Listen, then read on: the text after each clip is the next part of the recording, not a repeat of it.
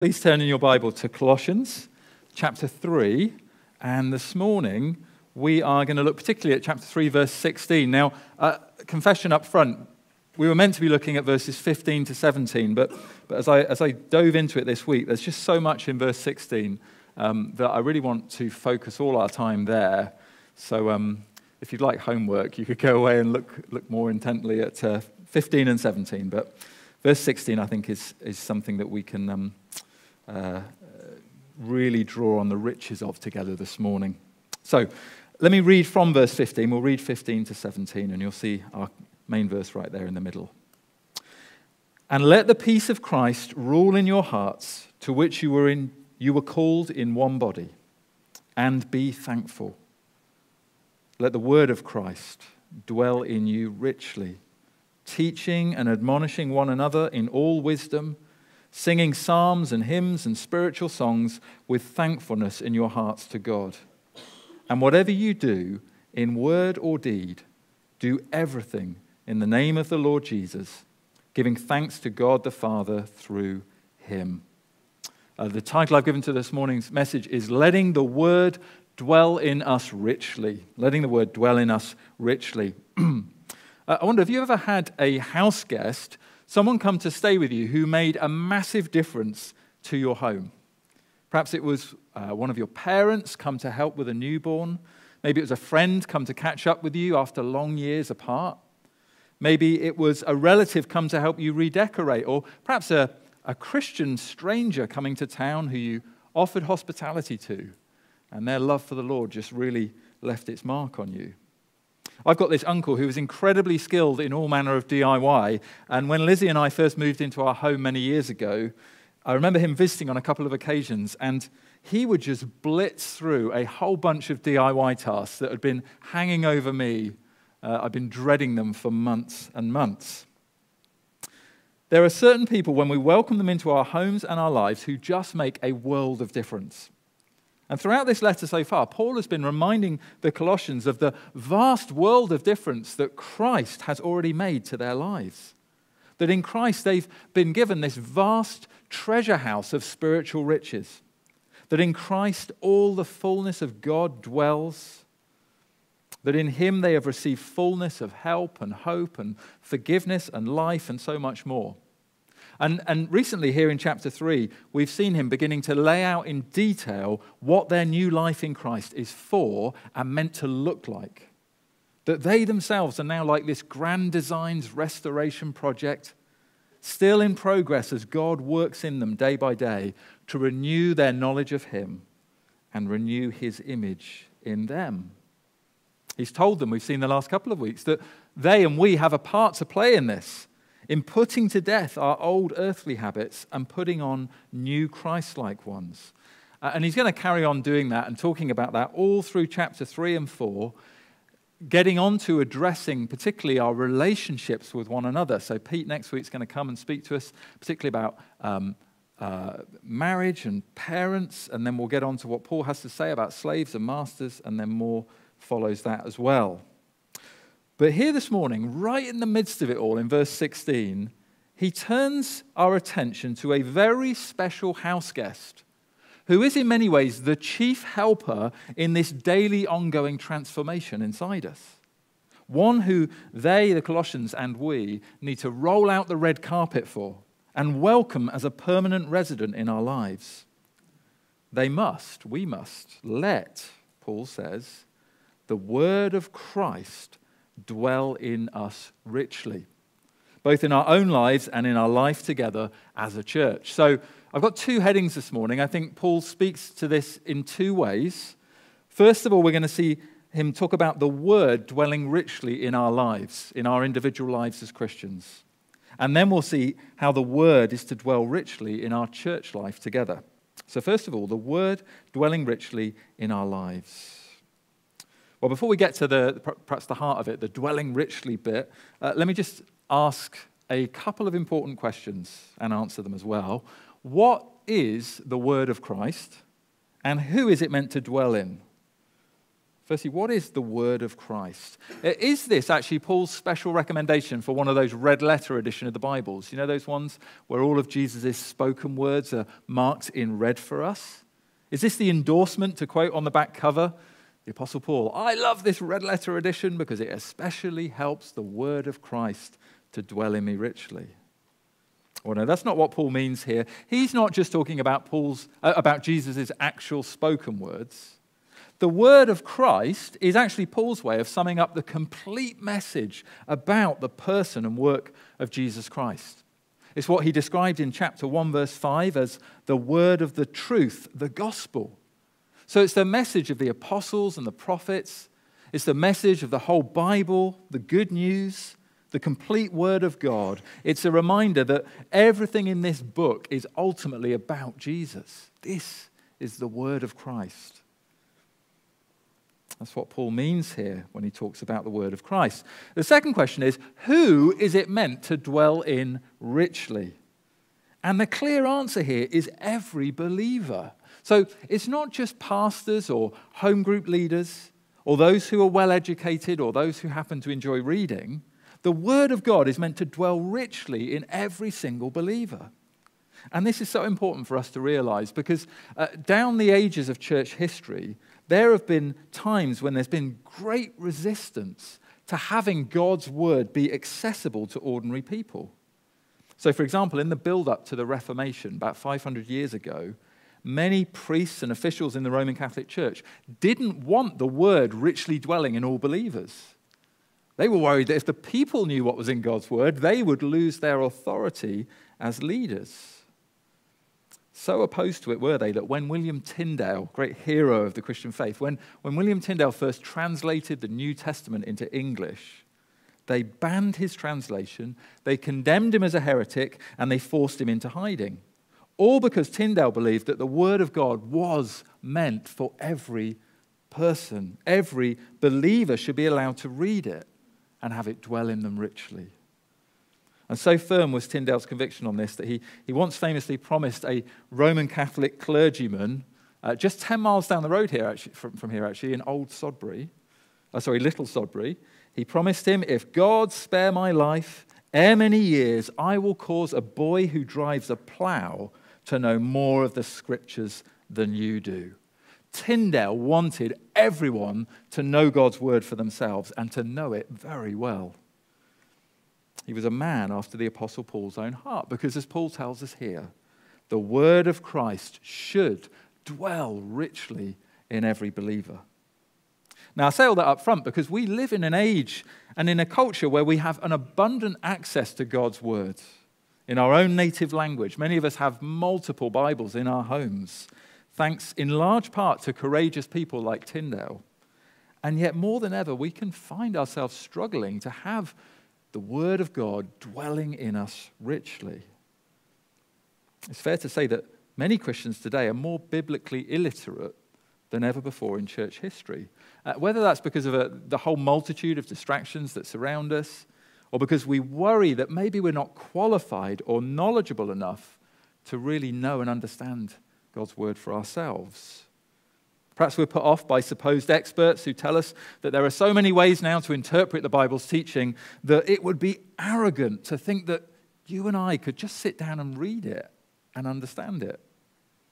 And yet, in the face of all those objections, Paul's words and his audience here could not be clearer or plainer. He's calling out to every single Christian, man or woman, boy or girl, even if your career is no more intellectual than driving a plow. Let the word of Christ dwell in you richly. That's the what and the who. The next big question is how. This is the big one. How can the word of Christ dwell in each and every one of us richly? How does this look in practice? Well, the picture that Paul paints here is of a home, of God's word entering into our hearts and lives and making itself at home. Uh, I've already talked about the effect of, of um, the right kind of temporary house guest and the, and the effect they can have on our homes. But that's nothing compared to someone moving in permanently and making our home their home. While a temporary guest might make themselves a cup of tea, they might move a few things around, and uh, maybe if you're very particular, when as soon as they've gone, you put everything back and you hoover and you make it look like they've never been there.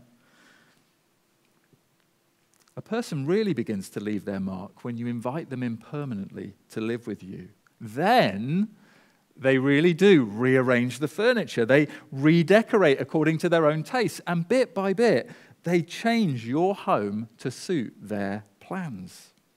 And that's exactly what Paul wants us to let the word of Christ do in our lives. To not just have it round for a coffee and a chat every once in a while, but to let it fully in to live with us. He wants us to roll out the red carpet for God's word, to hand it the keys and the deeds to our hearts, to have the Bible make and furnish a permanent dwelling place for itself in our lives. And then he adds that we're to let it do it richly, to let the word fill us abundantly. And that word tells us we're not just to give it a room or two, a few corners of our life that we're willing to submit and to surrender to it while we hold on to all the rest. No, Christ's word must be allowed to dwell in us richly, occupying every corner of our mind, filling every room in our hearts unpacking all of its treasures and its riches in us so that they're more and more prominently on display. Does anyone remember the, uh, the old program? I think they did a remake, but I'm sure the original's the best. Through the Keyhole. Remember this? In the older version, it was Lloyd Grossman, and he, he would be out on location taking the viewer into a mystery celebrity home. And he'd sort of pick up various items and they'd be exploring what was there examining the different clues that might tell us who lived there. And then back in the studio, there was a panel of celebrities who would be watching and competing to see who could guess the quickest who it was that lived in this house. And Lloyd Grossman's favorite catchphrase was, of course, and I'm not going to try the accent, oh, he's got such an amazing, unique voice, but he would say, Who would live in a home like this?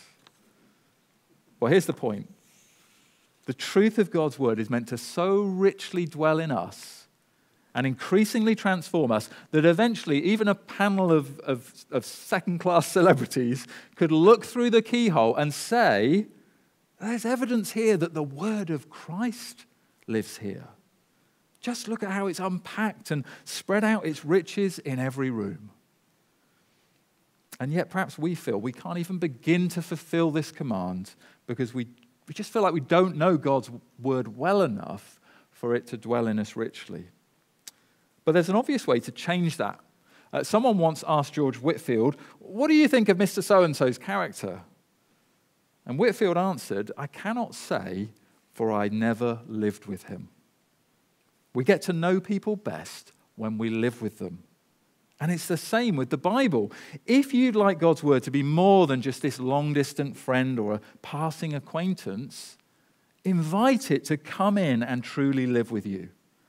Begin to engage in conversation with it as often as you would the other people that you live with every day.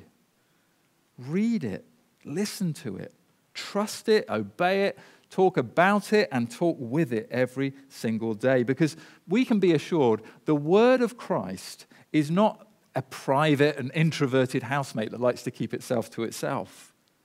If we let it into our lives, it will most certainly begin to unpack its riches into our hearts. It is eager that we should know it better and become more wise and Christ like as a result of it living with us. That is the word's eagerness to do this work in us.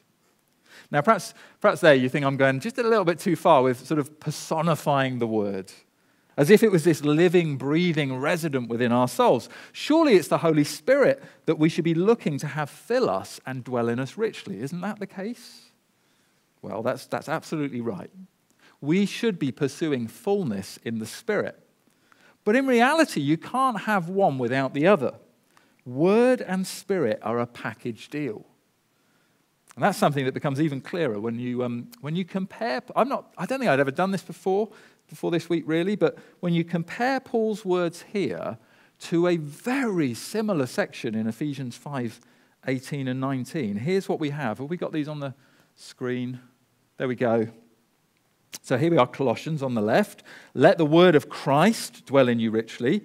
teaching and admonishing one another in all wisdom, singing psalms and hymns and spiritual songs with thankfulness in your hearts to God. And then in Ephesians 5, we have be filled with the Spirit, addressing one another in psalms and hymns and spiritual songs, singing and making melody to the Lord with your heart. Now, it's no coincidence that these two verses are so similar. Paul is essentially instructing each of these two churches to do the very same thing be filled with the Spirit, be filled with the Word. Both times he says that the result will be they'll be addressing each other in singing. And what this tells us is that being filled with the Spirit and being filled with the Word are actually two sides of the same spiritual coin. They produce the same effect. Word and Spirit are inseparable. Yet sometimes Christians do want to try and separate these two. They, uh, some people might say, well, I'm more of a word Christian. And someone else might say, well, I know I'm more of a spirit Christian. And we might even divide local churches into one or other of those two categories. But it's a false dichotomy. Because to be a spirit filled Christian is to be a word filled Christian. And to be a word filled Christian is to be a spirit filled Christian. We can't have the word dwelling richly in us unless the Spirit is in us and filling us. And to have the Spirit filling and leading us, we must have God's word dwelling richly in us. To be filled with one is to be richly indwelt by the other. So, so here we go. We mustn't go seeking more of the Spirit without opening the door of our hearts to be filled with His word. And we mustn't go reading and studying the word without doing it in deep dependence upon the Holy Spirit. Instead, what we ought to do is just accept Paul's dual invitation to be filled with the Spirit by letting the word of Christ dwell in us richly. And with that, let's none of us settle for just a tiny taste of it and then stop there. Instead, let's have God's word, the, the word of Christ, the word of the Spirit, make its proper home in our hearts. And let's make it our aim to be filled and controlled by it more and more each day, to be like newborn infants longing for this pure spiritual milk, the word dwelling richly, not just in our heads, but in our hearts, and then in turn having its way increasingly in every single corner of our lives. That's the first thing that Paul calls us to pursue in this verse this morning. The second thing, the second of the two things he calls us to pursue, is the word dwelling richly in our church as well. So that's our second heading the word dwelling richly in our church. Now, that Paul is concerned for them not just as individuals, but as a church, is clear, I think, here in several ways. First, in verse 16, he reminds them that they're called together as one body. Then, here in verse 17, he speaks of them teaching and admonishing one another and singing with each other. So, all that, all that this is telling us is the word of Christ is not only to make its home in our hearts, but in our church as well. The local church is to be built on the foundation of the word. The local church is to have the word of Christ dwelling in it richly. Which is why we take God's word so seriously here at Grace Church and why we aim to make it central to all that we do together. It's why we give over so much of our Sunday gathering to preaching and teaching, listening to the Bible. It's why the sermon isn't just a pep talk or a motivational speech, but an exposition of a particular passage or verse in God's Word. It's why our children's ministry going on right now isn't just childcare or just entertainment, but it's a precious opportunity every week to teach the children of our church from God's Word in a way that they can appreciate and understand. And we so appreciate those that, that put so much effort into making that possible because it's, it's not the easiest task to, to make it so accessible to children. But these folks that serve out there have such a heart for the children, and God has such a heart for the children of our church as well. It's why in our family of churches we have a clear and comprehensive statement of faith, laying out for all to see what it is that we firmly believe. It's why here in this church we all, I know we all, share a passion to build our lives together, not on shifting sands, but on the solid rock of Christ's word. But one more thing this morning's verse so helpfully points out for us and reminds us of is that it's not just the pastor's job or the job of a select few leaders to ensure that this is happening. Now, what's clear here is that we all have a part to play in ensuring that the word of Christ dwells richly in us as a church. And, and so here, Paul gives us two important ways to pursue this together. There might be more, but it seems like these are key to our time, especially when we gather together as a church like this. Uh, first, we see it happens through the word dwelling richly in our speech. And then, second, we're going to see how it happens with the word dwelling richly in our singing. So, first of all, it happens with the word dwelling richly in our speech. The word of Christ is dwelling richly in a church, Paul says, when we are teaching and admonishing one another in all wisdom. And this, this actually is quite the task, and it's quite the honor for, for regular Christians like you and me to be called to do this because those two words, teach and admonish, are the very same words that Paul used earlier to describe his special ministry as an apostle. So in chapter 1, verse 28, he said, Him, Christ, we proclaim, warning, that's, that's the same word as admonishing, warning, admonishing everyone, and teaching everyone with all wisdom, that we may present everyone mature in Christ. Now, we looked in much greater detail at what uh, teaching and admonishing meant when we were in those verses back in March, I think it was. So I don't want to retread all of that ground now, but if you're keen, you could revisit that message, or if you've got a notebook, check it out in your notes. But in a nutshell, teaching means passing on positive instruction about Jesus to other people, pointing them again and again to all of those spiritual riches that are found in Him.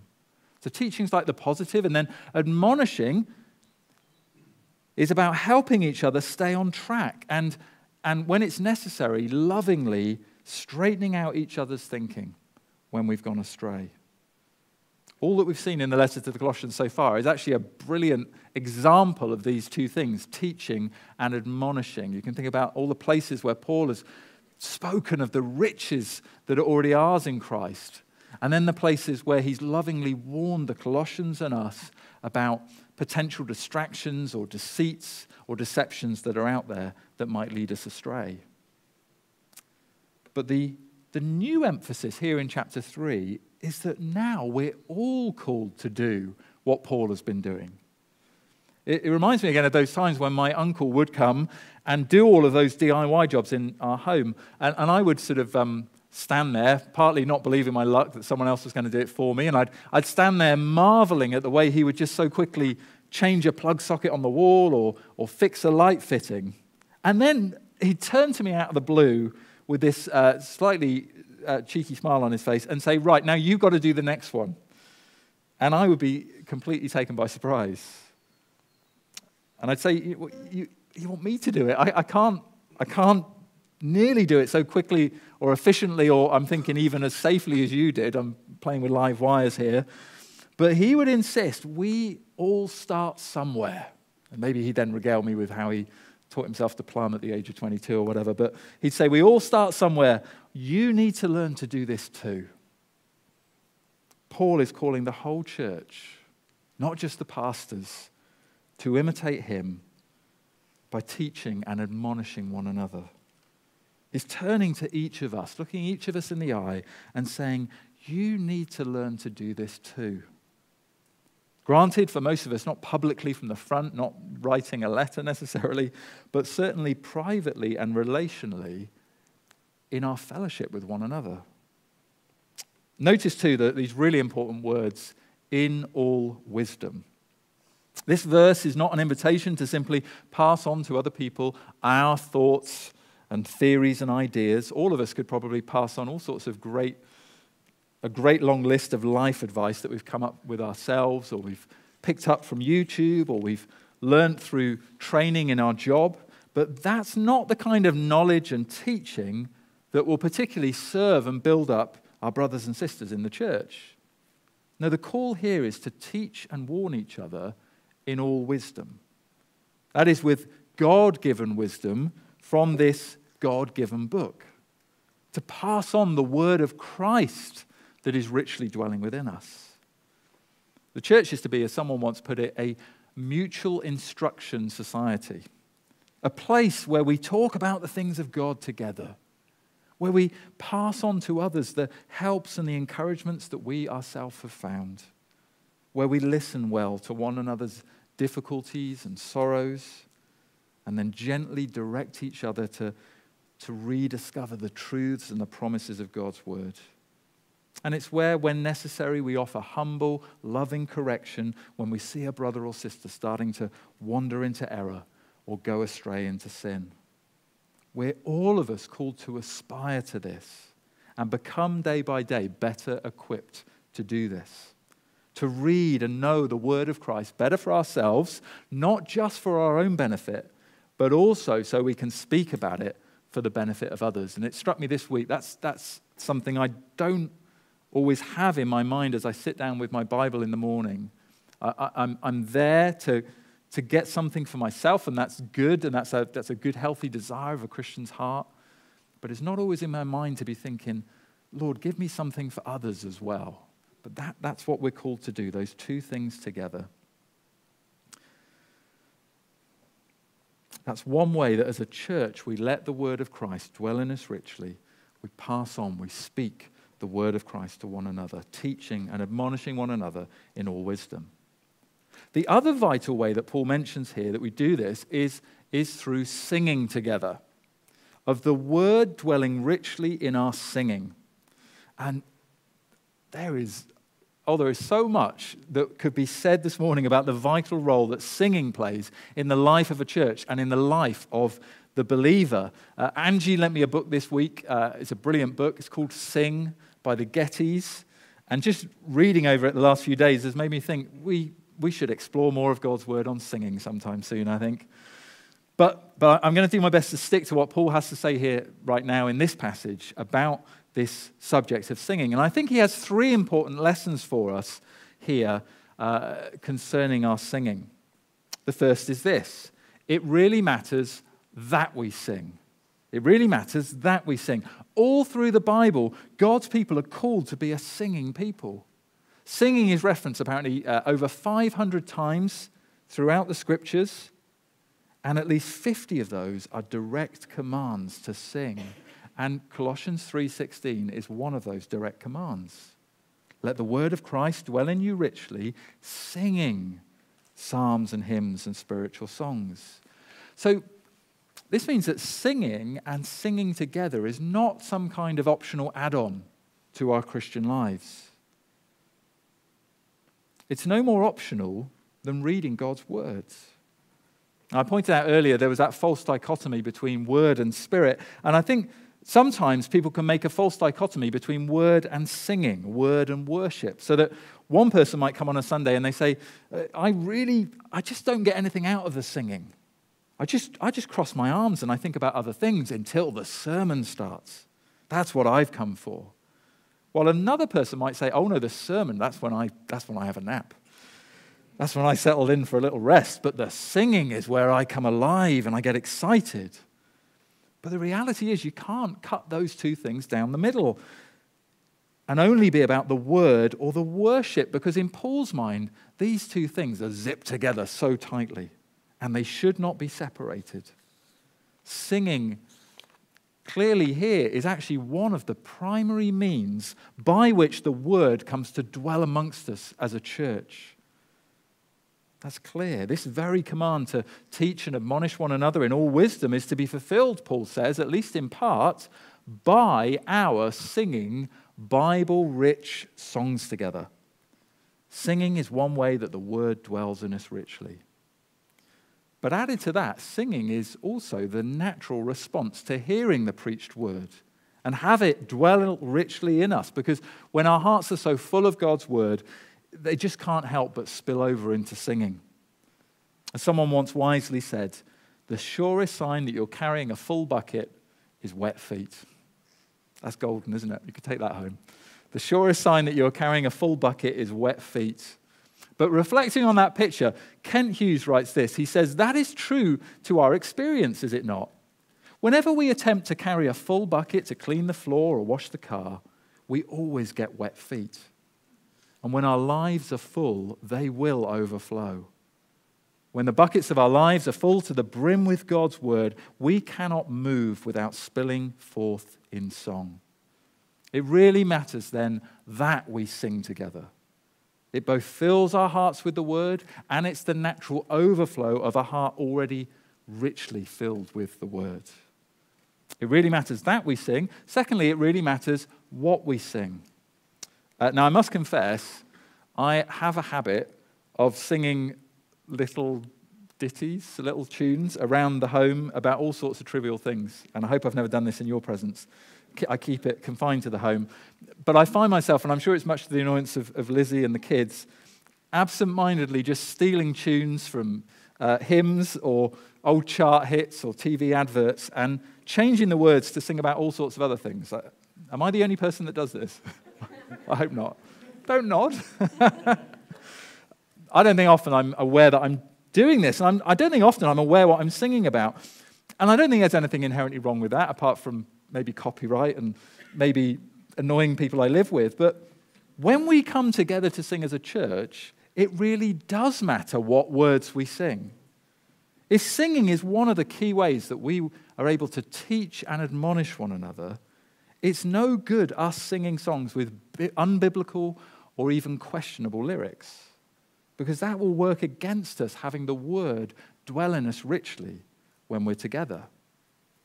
It'll also work against it dwelling in us when we get home after church on a Sunday, because because while the reading and preaching of God's word on a Sunday really is the, the high point of the ministry of the word on a Sunday morning, just think about what you're more likely to remember and recite on your way home. It's the songs. Songs are always more memorable than sermons, aren't they? They, they get under our skin, they make the truth stick in our minds, they, they have this, their own special bus lane, a highway, a, a, a fast track into our hearts. And God made music and singing to be that way. It's a gift from God that music and song can do that. But it means that what we sing when we gather is just as important as what we preach. What we sing is fundamental to what we will take away from our time together, what we will believe and remember and live on in our lives. And so we do all that we can here as a church to ensure that all of our songs are biblically faithful that the word of Christ might dwell in us ever more richly every time we come together to sing. Now, someone might think sometimes we're just a little bit too strict on what we will and won't sing together, but, but this here's the reason why. We believe that in essence we shouldn't sing anything in our Sunday service that we wouldn't also get up and essentially preach from the lectern and call faithful to God's word. And we're very grateful to those many members of the music group, um, uh, Tim and Angie especially, who were involved in choosing songs with us from week to week. And uh, we're, fa- we're so grateful for their faithfulness and their discernment in what they suggest and choose. We shouldn't underestimate as a church the effect that their song choices have had on us over the years in enabling the word of Christ to dwell in us richly. It really matters that we sing, it really matters what we sing, Finally, this morning, it really matters how we sing. It really matters how we sing. Uh, who here thinks they have a below average singing voice?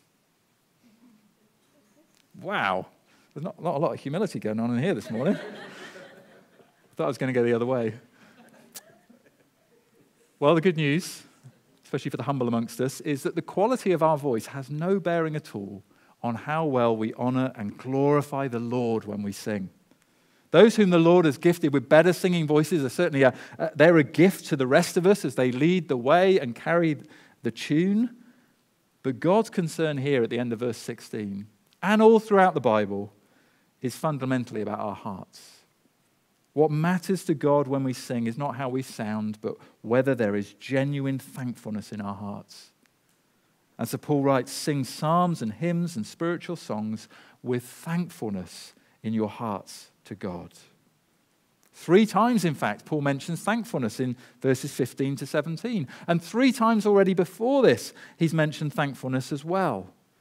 I, I remember that uh, an older friend of Lizzie and mine in a former church that we went to many years ago, he, um, he didn't, to put it politely, have the best voice.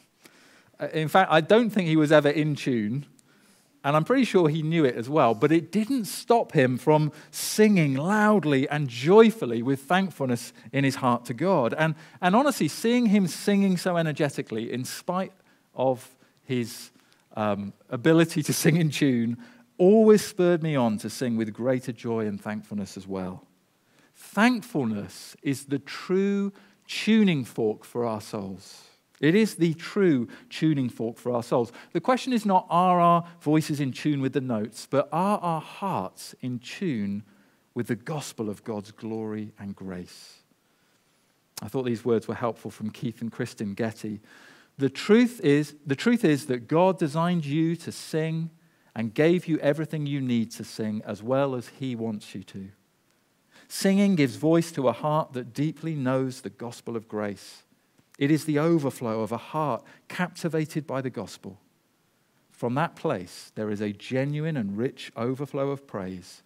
This should reassure us.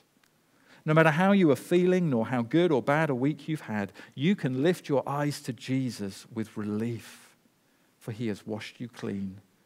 And so you can sing wherever your life is at and whatever you are facing.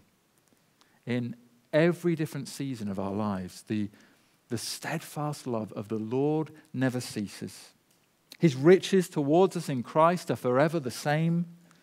And so we really can say situation, but especially when we come together like this, let us come into his presence with thanksgiving. Let us make a joyful noise to him with songs of praise. Well, we're going to do just that now. So I'm going to invite the band to come back up. Let me just pray very briefly and then let's do this very thing. Let's sing with thankfulness to the Lord. Heavenly Father, we thank you for your word to us this morning. We simply pray now that what we have heard would dwell in us richly, both individually and as a church together. Father, please fill us with your spirit and your word as we come again now into your presence with thanksgiving. Help us, Lord, to make a joyful noise to you with songs of praise. Amen.